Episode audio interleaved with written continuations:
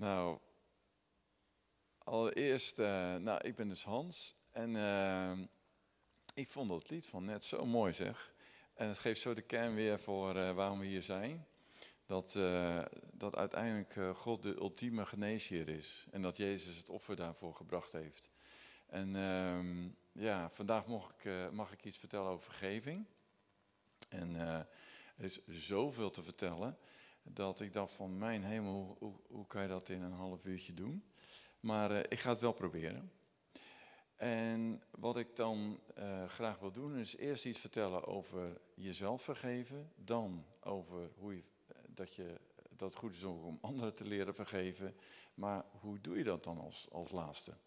Dus uh, Laat ik maar eens eerst eens beginnen met, uh, met het eerste stuk. Uh, voordat ik überhaupt met uh, ja, wat is vergeven nou eigenlijk kan beginnen, wil ik gewoon eerst uitleggen hoe je het allemaal tegenkomt.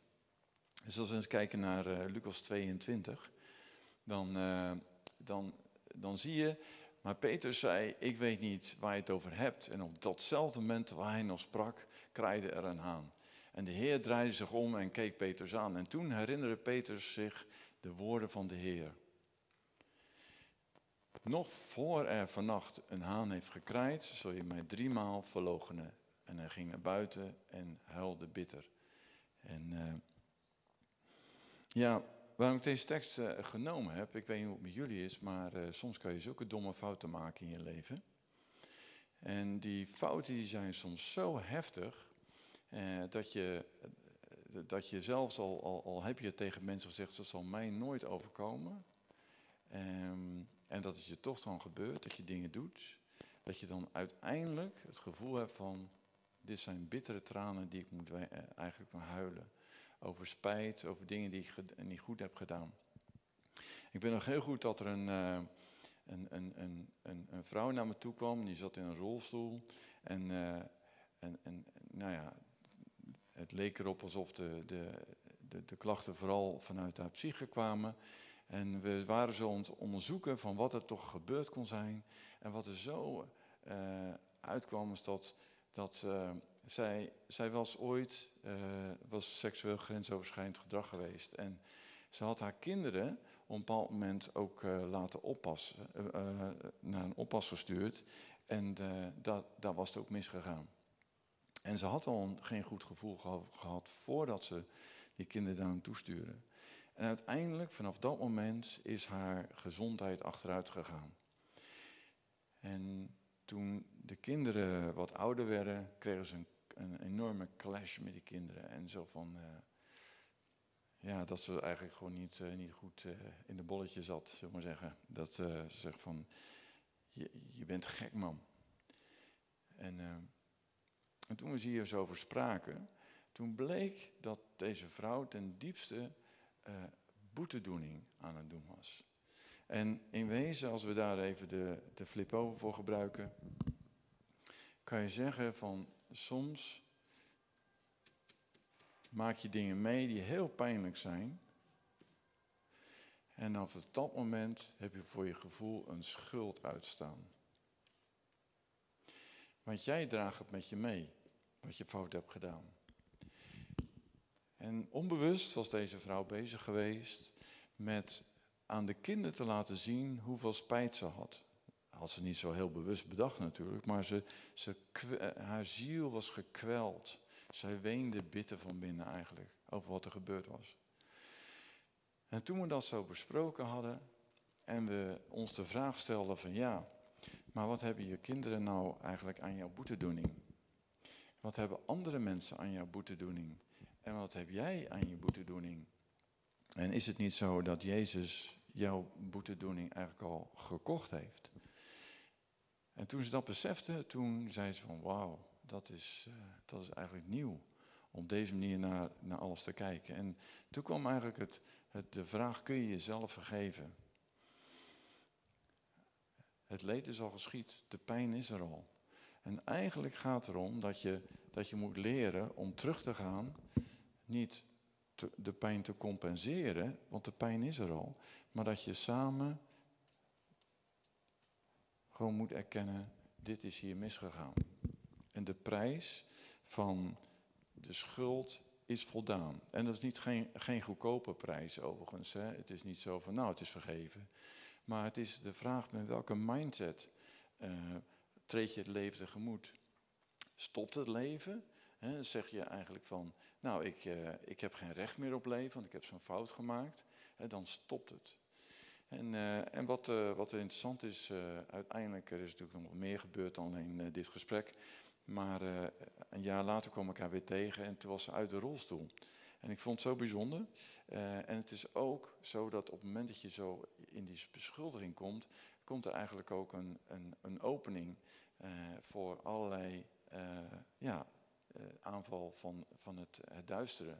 Dat je ziek kunt worden en dat je allerlei in een negatieve spiraal kan komen.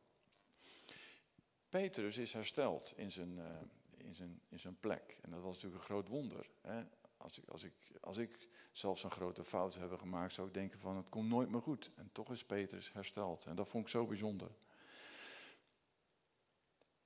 Nu heb ik het net een wat groter iets genoemd, maar het zit hem vaak ook op, uh, op de kleine dingen. Hè? Bijvoorbeeld, ik sprak onlangs nog met iemand die, had een, die kwam erachter dat hij een verkeerde baan had gekozen. En dat hij al, al meer dan twintig jaar in een baan zat op basis van een verkeerde keuze. En dat hij zichzelf daar schuldig over voelde. Hij voelde zich diep van binnen, wilde hij hele andere dingen doen. En hij kwam maar, hij zat zichzelf maar in dat oordeel te praten. Ook hij moest leren om zichzelf te vergeven. Van ik heb toen een fout gemaakt. Maar dat wil niet zeggen dat mijn toekomst wordt niet bepaald door mijn verleden. Je valt niet als je valt, maar als je vergeet op te staan. En hij was vergeten om op te staan. En ja, en dat is eigenlijk wanneer je zo blijft zitten in, in een ideaalbeeld dat je van jezelf hebt, van zo moet ik zijn. En op een bepaald moment voel je van ik voldoe niet, ik voldoe niet. Nou, dan heb ik goed nieuws. Ook ik voldoe regelmatig niet aan mijn ideaalbeeld. En uh, het is gewoon heel fijn om te weten dat, uh, dat daar dan een nieuwe start voor nodig is. En mogelijk is. Ik, uh, ik zie veel mensen als laatste ook die die over de scheef gaan, affaires. Um, en dan is het zo, zo ja, gevoel van de ultieme uh, zonde. En uh, dat het zo makkelijk is om te oordelen in termen van slachtofferdader. En wat voor mij zo helpend is, is als God niet denkt in termen van slachtofferdader. Uh, God kijkt eigenlijk naar ons en beseft van, hé, hey, je bent mijn zoon, jij bent mijn dochter. En die denkt niet in termen van zondaar. Als, je, als, je, als je een fout maakt die weliswaar een heel grote fout is, dan hebben wij de, de neiging om een menselijke maat te nemen en zeggen van nou, dit is zo'n grote zonde, echt waar, hier kom je niet overheen. Dit is de, hier gaan gaat het licht in de hemel van op uit. Dit had God niet verwacht. Nee, je hebt zelfs God verbaasd. Nou, dat is natuurlijk niet zo, want hij kent ons liggen en ons zitten en ons staan. Alles wat, die, wat we doen, dat kent God. En wat mij nou zo helpend is, is dat je op een gegeven moment beseft, ja, God die is uh, zo helpend in, in onze tekortkomingen. Dat zelfs dan maak je grote fouten, uh, dat er herstel mogelijk is. En herstel begint met het leren aankijken van pijn. Dat je op een gegeven moment beseft van, wacht even, de pijn die uh, kan, je niet, kan je niet zomaar wegpoetsen. Je moet als het ware wel samen, er, het, je moet de pijn aankijken. Maar toch, als het gaat over de basis van is het, uh, hoe erg is het, dan, dan is het beschadigend, maar het is niet een reden om te zeggen, ik, er is geen nieuwe start meer. Veel uh, mensen die ik spreek, die hebben geheime verborgen zonden, hebben ze dat dan, noemen ze dat dan. He, dus eigenlijk uh, bijvoorbeeld porno kijken of, of andere de stille drinkers. Ook die mensen komen in een, negatieve spiraal van zelfhaat. En weten van, oh jongens, wat erg. Ik, ik, ik, ik moet mezelf hier, ik moet mezelf verbeteren, verbeteren. Nou, het begint eigenlijk met het, het zitten met de Heer van dankjewel pa, dat ik dit niet alleen kan. Dat ik gewoon kan, kan steunen op een, op een besef dat, dat dat alles betaald is. Dat ik gewoon een nieuwe schepping ben. En dat ik kan leren om uit te stappen. Uh, om om uh, aan jouw handpa uh, in het leven te gaan wandelen. En dat geldt ook voor als je bijvoorbeeld uh, uh, misschien wel, terwijl niemand dat weet, een abortus hebt laten plegen. Of dat je iets hebt gedaan wat, wat ook vergelijkbaar is, wat heel pijnlijk is, wat heel veel consequenties heeft gehad. En toch bij God dus een nieuwe start. Jezelf vergeven is ongelooflijk belangrijk. Wil je het leven weer kunnen omarmen?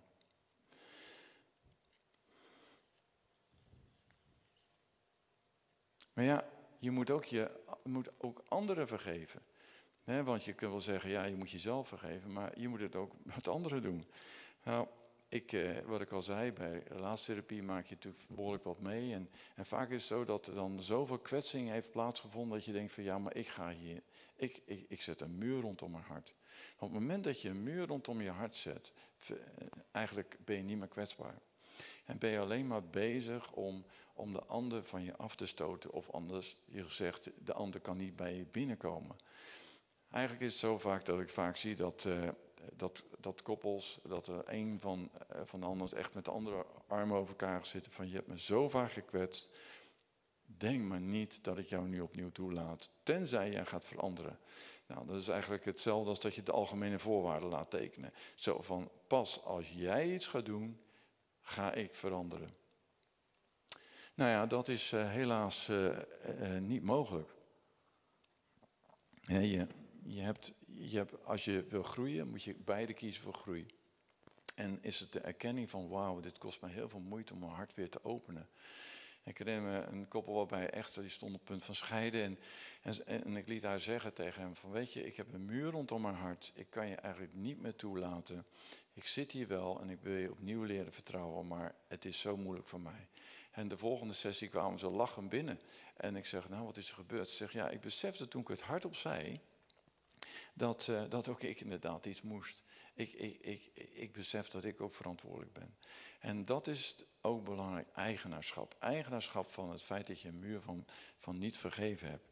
Eh, niet vergeven betekent eigenlijk dat je een eh, gifbeker aan het drinken bent.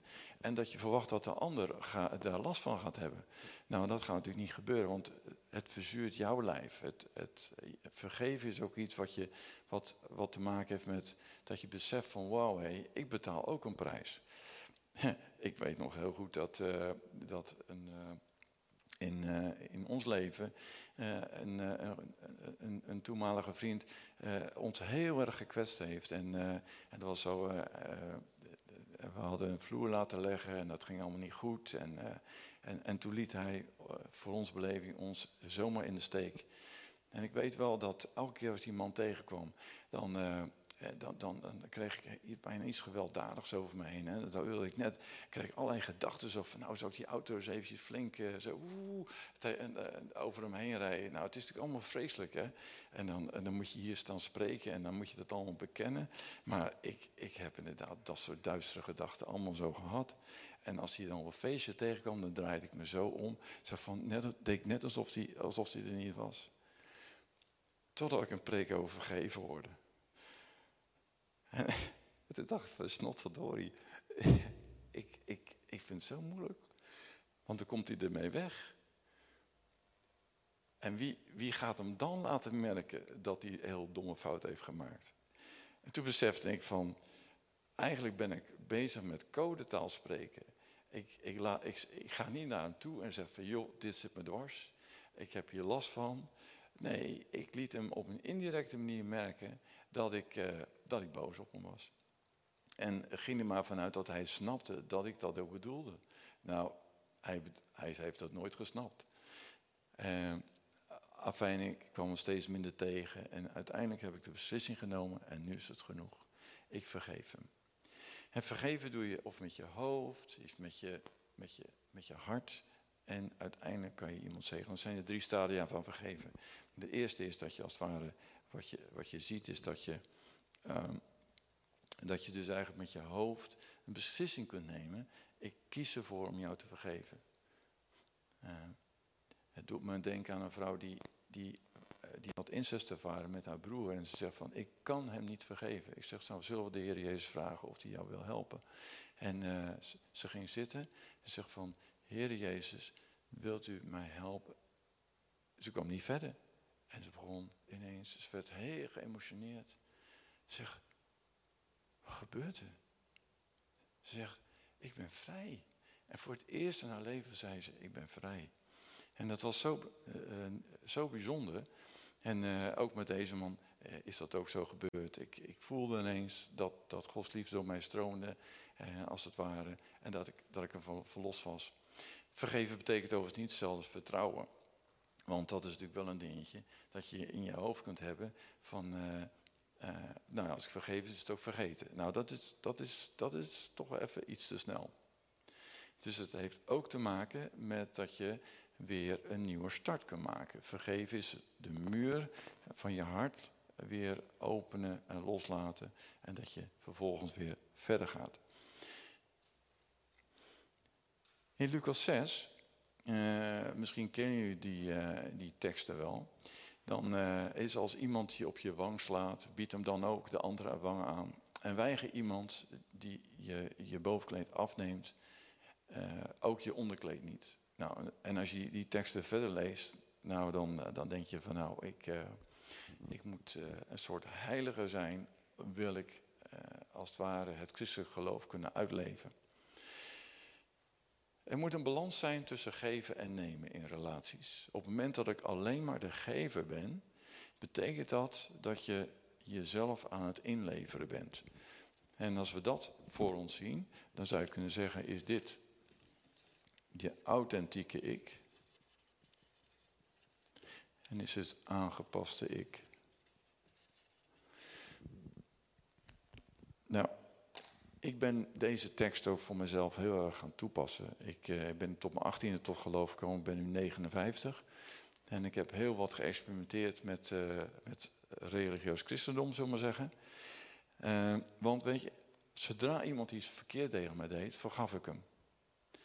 En het probleem alleen was, is dat het ook een vorm van conflictmijding was. dus ik, het kwam me ook in zekere zin wel goed uit. En het probleem wat ik ook merkte, is dat het niet werkte. Ik raakte helemaal op slot. Ik merkte dat ik, uh, uh, dat ik ja, allerlei uh, psychische klachten kreeg. En uiteindelijk ben ik ook depressief geworden. En het was omdat ik mijn boosheid steeds wegmoffelde onder het mond van vergeven. Ik dacht van, ik ben een goed bezig, goed christen als ik mezelf helemaal weggeef. En voor mij betekende dat ik dus helemaal niet meer authentiek was.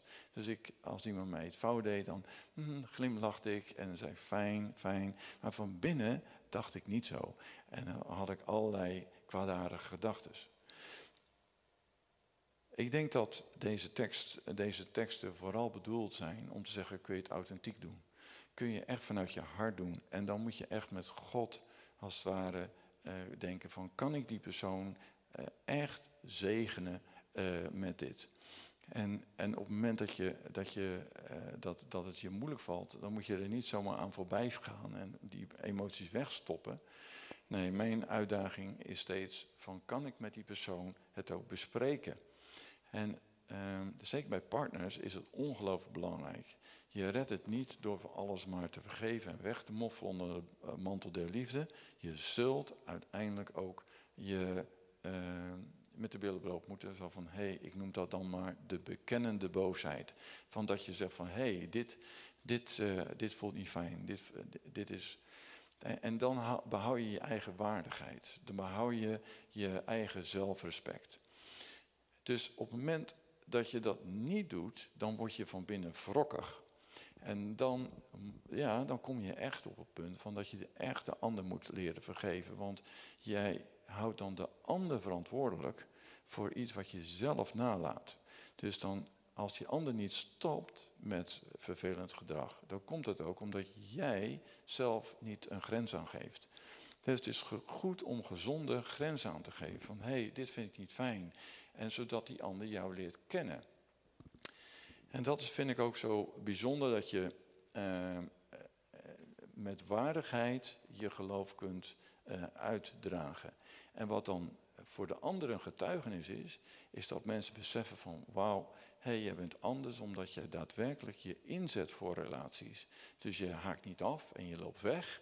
Nee, ik merk dat jij over mij nadenkt, Dat je weliswaar eh, eerlijk bent over hoe het, hoe het voelt. En dat je toch volhardt in dat je mij niet laat vallen. En ik denk dat dat uh, meer indruk maakt dan dat je alleen met een glimlach rondloopt.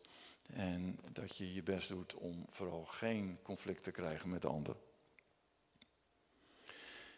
Teleurstelling in mensen, um, als volgende punt heb ik genoemd ouders. Ik moet zeggen dat um, als ik kijk naar de vraag uh, wie, um, wie heb je echt te vergeven vaak in je leven, dat zijn de ouders. Je ouders hebben heel veel goeds gedaan en er, waren, er is ook een bagage meegekomen. En die bagage is niet altijd even positief. En in mijn geval was het ook zo. Mijn vader was oorlogsveteraan eh, bij politie en de actie. En uh, daar is heel veel uh, conflict geweest thuis. En uh, ik heb echt actief mijn vader moeten leren vergeven. En een manier om, om dat te doen is bijvoorbeeld, uh, ik ben brieven gaan schrijven. Mijn vader leeft op een gegeven moment niet meer. Maar gewoon brieven gaan schrijven over mijn boosheid aan mijn vader. En ik ben brieven schrijven aan andere mensen. Waarbij ik weet van, ja, op het moment dat ik, dat ik mijn emoties ga, ga, ga verwoorden, dus naar de pijn toe ga, en zelf erken hoeveel boosheid en pijn er in mij is, dan pas kan er wat veranderen. Als ik ze wegstop en net doe alsof het niet is, dan ben ik in wezen uh, mezelf aan het aanpassen en een soort ja, uh, uh, ja, fake mezelf, fake zelf neer te zetten. In dit geval het dus dat je wil uitnodigen van oké, het, het is ook, ook zo dat je alleen maar leuk, uh, uh, leuk kunt zijn van binnenuit als je hebt afgerekend met de pakketjes in je hart. Dus mijn uitdaging uh, was ook om mijn ouders te vergeven en dat heb ik ook uiteindelijk gedaan. Mm. Ik denk dat als we het hebben over, over vergeven, dat je een, een hele belangrijke tekst in de gaten mag houden. We hebben het hier over schuld. Uh, je, dat je jezelf op je kop geeft of dat je anderen de schuld geeft. Dat andere mensen je pijn gedaan hebben, dat zij nu een schuld hebben uitstaan. Je zult dus over de pijn moeten praten. En voor mij is het erg eh, belangrijk om wat er in uh, Romeinen 8, vers 1 en 2 staat.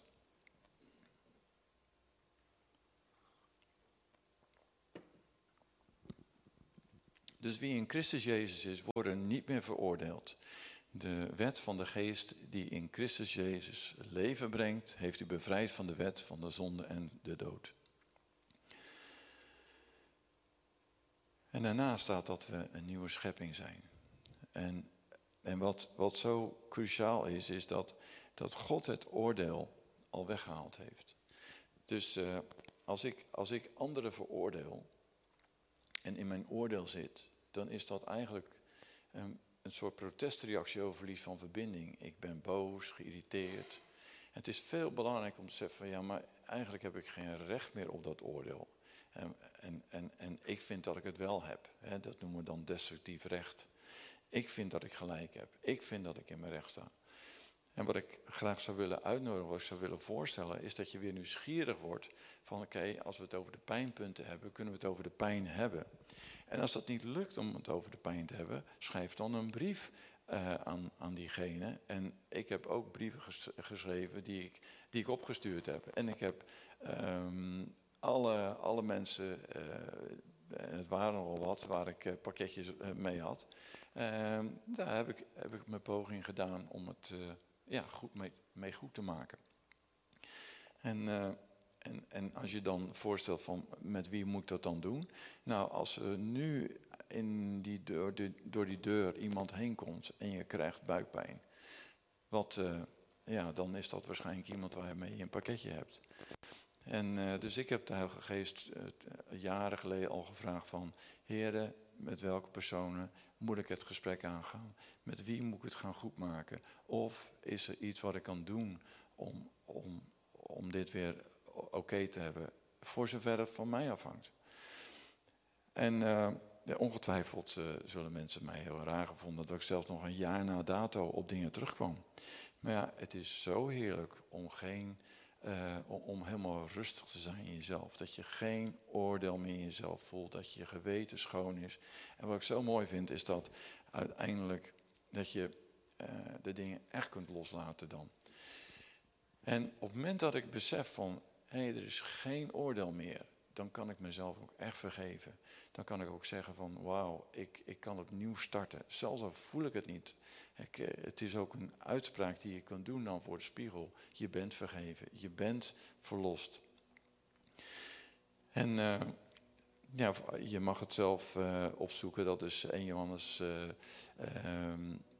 1 vers, even kijken, van 9, van als je, ik weet hem even niet meer, maar dat op het moment dat je op het moment dat, dat je eh, Jezus uh, uitroept van Heer vergeef me, dan is Hij getrouw en rechtvaardig om ons te vergeven. In Korinthe, 2 Korinthe 5, 17 tot, tot 19 staat dat we een nieuwe schepping zijn. We zijn volkomen vrij, dus we zijn schuldvrij. En dat is echt zo de basis van, van ons leven. En op het moment dat je dat niet zo voelt, dan wordt het tijd dat je, dat je misschien eens met iemand gaat praten. En zegt van, kun je mij helpen om die waarheid van het geloof te omarmen? Dat ik werkelijk ook eh, in die nieuwheid van leven kan wandelen. Dat, uh, en, en kun je mij helpen om, om met die en die persoon in gesprek te raken? Want ik vind het zo spannend, ik voel me zo onveilig of wat dan ook. Maar het is wel belangrijk voor mij dat het gebeurt. Dus ik wil je echt uitnodigen om om bij jezelf in je hart nu neer, eh, te gaan te, de vraag te stellen: is er voor mij uh, iets gebeurd in mijn leven waar ik, waar ik eigenlijk nog aan boetedoening uh, aan doen ben? Ben ik nog eigenlijk een schuld aan het inlossen? En dan is het goede nieuws: de schuld is betaald. Het enige wat je hoeft te doen is het op tafel te leggen en te openen voor God. En uiteraard, als er mensen zijn die je hebt benadeeld, maak het in orde. Of is het meer bij jou dat je de muur van je hart voelt en dat je, dat je verhard bent geworden, misschien wel zelfs verbitterd bent geworden? Dan is mijn uitnodiging aan jou van, zou je het eens aan de Heer Jezus wel vragen om jou te helpen, die muur weer opnieuw te laten zakken? En, en, en dat je de ander weer leert toelaten. En dat hoeft niet zomaar vanzelfsprekend als in je binnenkamer alleen. Je mag het ook met die ander leren bespreken. Maar doe het. Laat de muur van je hart je leven niet bepalen. Want je ontneemt jezelf de zegen van, van het leven met hoofdletter L. En tot slot is het zo, sommige mensen moeten ook God leren vergeven. Dat klinkt misschien gek, maar ik heb mijn vader dat ik zo teleurgesteld was in God. Dat ik zo eigenlijk boos was op God. Dat ik eigenlijk leerde van wauw, ik, ik keer me van God af. Ik heb wel niks meer met God te maken. En toen hoorde ik Floyd McClung, een heel belangrijke spreker eh, die een voorbeeld is geweest in mijn leven die een keer noemen, je moet God vergeven. Toen dacht van, hmm, dat is een goed idee. Dus dat heb ik toen gedaan. En het gek genoeg, het gaf zoveel vrijheid. Want het besloot eigenlijk in mij van, wacht even, ik moet het met God ook goed maken. En dat is wat ik je wil uitnodigen. God is niet je tegenstander, God is je voorstander. En als je God als je tegenstander bent gaan aanvaarden, dan klinkt dat eerder als een fluisterstem van de duisternis. En... Uh, en eh, hou je dan vast aan de, aan de tekst van dat er geen veroordeling is voor wie in Christus Jezus is. Ik zou uh, graag daarom ook uh, eventjes willen meenemen in gebed. Zodat je de tijd hebt om, om, om deze vraag aan God voor te leggen. Heer Jezus, dank je wel dat, dat we dit belangrijk onderwerp ook op onszelf mogen betrekken. En ik geef je nu even de mogelijkheid om bij God te zijn en de stilte te zoeken.